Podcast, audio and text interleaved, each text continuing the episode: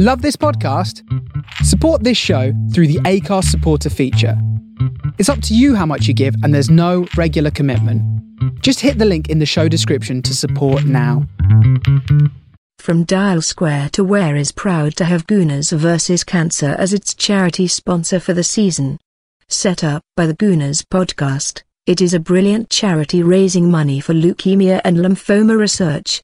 Please help me to help them reach their fundraising goal by visiting goonersversuscancer.com and see how to donate or bid for some great Gooner merchandise. Thank you.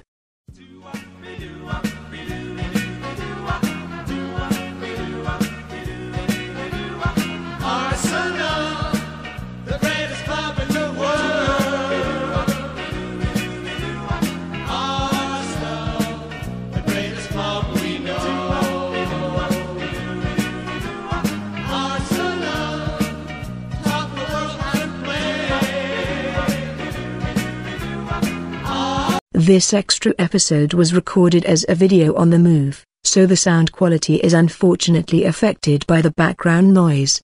I apologize for this but wanted to bring you the audio. I hope you enjoy it.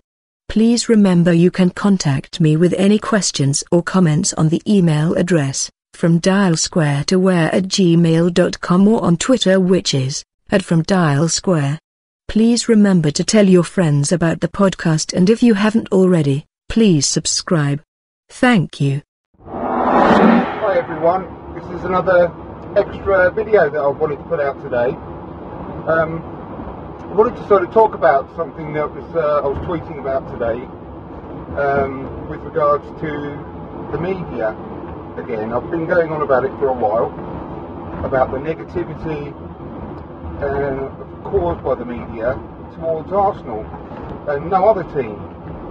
And um, I listened to a podcast today, as I do. It was the Totally Football Show, and um, I wasn't picking on them particularly. Um, I do like that podcast, but again, they were going through a preview about the Premier League, and what um, they did. Yes, it wasn't the biggest thing I- I've come across. I've put a lot, a lot more out there on Twitter. Um, but very, very, know, mean, I suppose, is the word, with their uh, assessment of Arsenal and the fact that we signed Pepe, one of the most sought after young stars in Europe for the last uh, year, and we got in ahead of a lot of other teams. And he, the fact that he actually left the Champions League team to come to us as well and chose us above other uh, Champions League clubs. It says an awful lot, and it's a big, big signing for Arsenal. Very exciting signing for Arsenal, but not just our club either, for the Premier League as a whole. Bringing him into uh, to England, so I thought that sort of signing it does warrant a lot more press, I think, than glossing over it, saying we have got a good forward line, but not really talking about Pepe at all. And then go on to talk about Spurs and just sort of celebrate the signing of Ndombele, who, for whatever good player he is, he's not going to be a transformative player for Spurs in the same way that Pepe could be for Arsenal. But instead, it's all negativity for Arsenal. Oh, we've got an absolute rubbish defence. So, according to a lot of pundits, we're going to be really struggling to even stay in the top six, which I think is an absolute joke. With, with the team that we've got now, without potentially signing Upamecano or uh, Tierney as well, then we are still going to be challenging for the top four because we're stronger than we were last season. Yes, we've lost Koscielny, but we are going to be having uh, holding back really soon. I think he's ahead of schedule. Played for the under 23s a couple of days ago, so he's not going to be too far off. And I'm sure that before we get Bellerin back, which will be probably towards the middle end of next month, we can get through with um, Ainsley Maitland-Niles at right back, Holding and uh, Sokratis in the centre of defence. And in the meantime, before Holding comes back, we've Chambers, who's looked, uh, you know, he's, he's, bearing in mind he's spent all last season playing in midfield. Can't just go by his performances at um, in pre-season, but I think he's been pretty steady in pre-season. He has made some, uh, you know, a few sort of misjudgments here and there. Yes, of course, but it's pre-season, so I'm sure Chambers is not going to be shitting the bed alongside um, Sokratis in the early parts of the season. So I, I just can't understand. I mean, the negativity and the the headlines coming out that we've all seen, and I've reposted a few on uh, on Twitter with regards to our offers that we made for Zaha, for example. You know, skint Arsenal offer peanuts for Zaha, and we offer to pay in 100 instalments, that sort of thing. I'm exaggerating, obviously, but it basically is words to that effect. And um, no other team gets that. And no other team, again, in the whole of England, can anyone please email me on from Dial Square to Where at gmail.com if you can tell me one other team that has their supposed transfer budget bandied around and mocked in the press. There isn't any. And obviously, as it's turned out, it's an absolute load of rubbish anyway. Although we probably haven't spent more than about 45 million out up front in cash. But even so, the way it's always reported, as we all know, is the fact that we have only got 45 million pounds to spend in total, blah blah blah, and it, it's just promoted in a, in a negative way. So, I uh, I tweeted about it this morning, and I um, mentioned the Totally Football Show in tweet, um, and it's got a well, I haven't actually checked it since about lunchtime, so but up until lunchtime when I last looked at Twitter, it um, has quite a big thread already sort of developing, and a couple of the people from the from the Totally Football Show actually uh, commented on it as well, saying that they were actually quite pleasant towards Arsenal, which,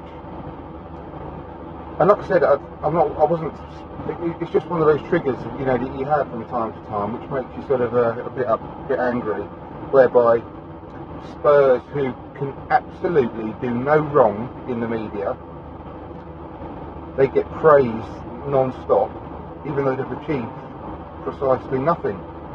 And for all that Pochettino has done for that club and what they haven't achieved, we were getting roundly mocked for years under Arsene Wenger for getting top four with really poor squads as well um, for quite a few seasons.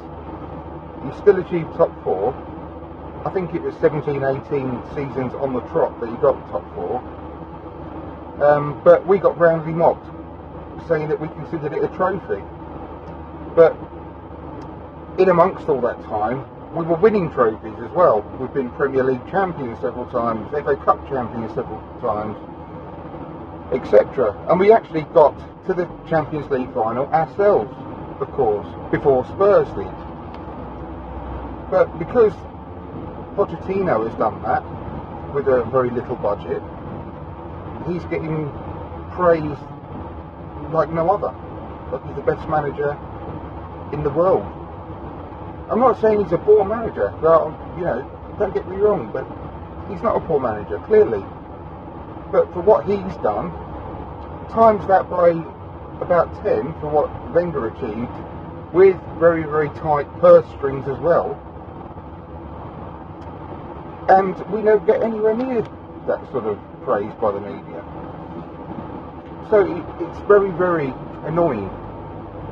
And um, like I said, have a look back on my timeline with, to have, have a look at all the uh, things that I've reposted about the media going past, and you'll see what, exactly what I mean. I'm sure a lot of you know what I'm talking about anyway. Um, the game podcast today as well. Listen to that. Again, they think that our top six status is going to be under threat. But everyone, pretty much every media outlet that you will listen to or read, have Spurs nailed on as finishing third again. The top two, everyone is everyone, but everyone is saying that it's going to be Liverpool and Man United, and I can, oh, Man City, I beg your pardon. I can understand that, but I don't think that Liverpool are specifically nailed on to be the second um, best team in the country this year.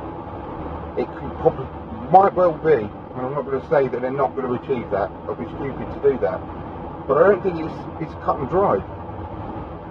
There'll be, I mean, it's absolutely incredible if both them and Man City are going to get the same level of points as they did last year, with the other teams around them um, strengthening as well. And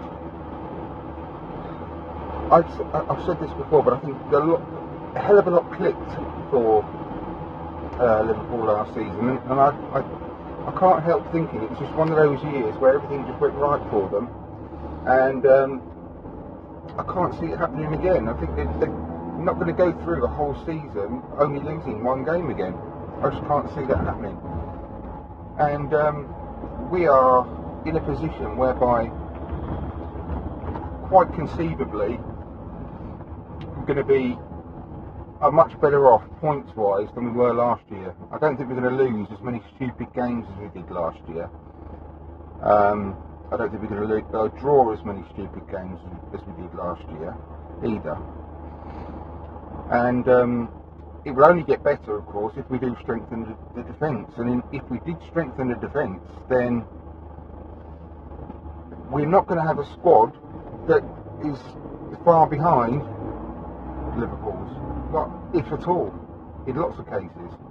Liverpool's midfield work well as a unit and like a, a, a machine, but the individuals that they have aren't particularly special, in my opinion. Um, they've still got um, obviously Milner, uh, uh, uh, Jordan Henderson, um, Wijnaldum, who you know they're all decent players, but they're not they're not world class, amazing individuals, are they? And I think with the midfield that we've got now, much more mobile and direct and young and energetic and um, progressive and forward thinking. Um, and our front three, of course, even not even considering the youngsters that we've got coming through that are very dynamic and uh, exciting as well, then if we did strengthen our defence, then there's no absolutely no way that we are going to be too far away from clubs like that. Now the big difference is, of course, the managers. Now Jurgen Klopp, whatever you think of him as a person, he's a fantastic manager, and uh, I really like him. I like the way he comes across in um, press conferences. I like the way he, he sets his teams out, and that's why they've achieved what they've achieved, of course, over the last uh, couple of years in their progression. Um, the jury's still out on, on Emery for me, um, and I think the best way that he can attack this season, Emery, is um, really just be brave and let the players express themselves in forward positions, make the defenders defend. Uh, they, he, wants the, the ball played out to the back, which is understandable, but once the defenders have played the ball out from back, stay in defence and defend first and foremost. Pass it to these um, great new midfielders that we've got, like uh, Ceballos and uh, Willock and Guendouzi, all exciting players, and just let them progress the ball, get it forward to the the attackers. Um, he needs to be brave and just go for it this season because if he is keeps resorting back to the back three and playing sort of dull football that we had for large portions of last season and still ends up with the same result, then he's not going to do his own reputation any good whatsoever. And we're going to end up no better off. Whereas if he sticks to a, a solid team, um, once we the end of the transfer window comes and we know what defence we've got to play with, now he should stick to a solid foundation in the team and play a good brand of attacking, expressive football. And if he is brave and does that, then who knows what we could achieve. Now, the 24, I think it was 24 point gap that we had between ourselves and uh, Liverpool um, could quite easily be overcome. Now, that sounds stupid, but Liverpool did it last season. They were 20 odd points, 25 points behind Man City. They finished at just a point off. I'm not going to say it's going to be as transformative as that. However, like I said earlier, I don't think that Liverpool are going to be achieving 97 points again. Now, they could quite conceivably, you know, finish maybe 10 points off that, and that would still be considered a fantastic season under any circumstances, finishing on 87 points. But if they did um, get to that level, finish off on uh, the 87 point mark, around that sort of figure, um, that means that we uh, would be 15 points off from what we finished on last season, and that's five wins. Five wins, that's all.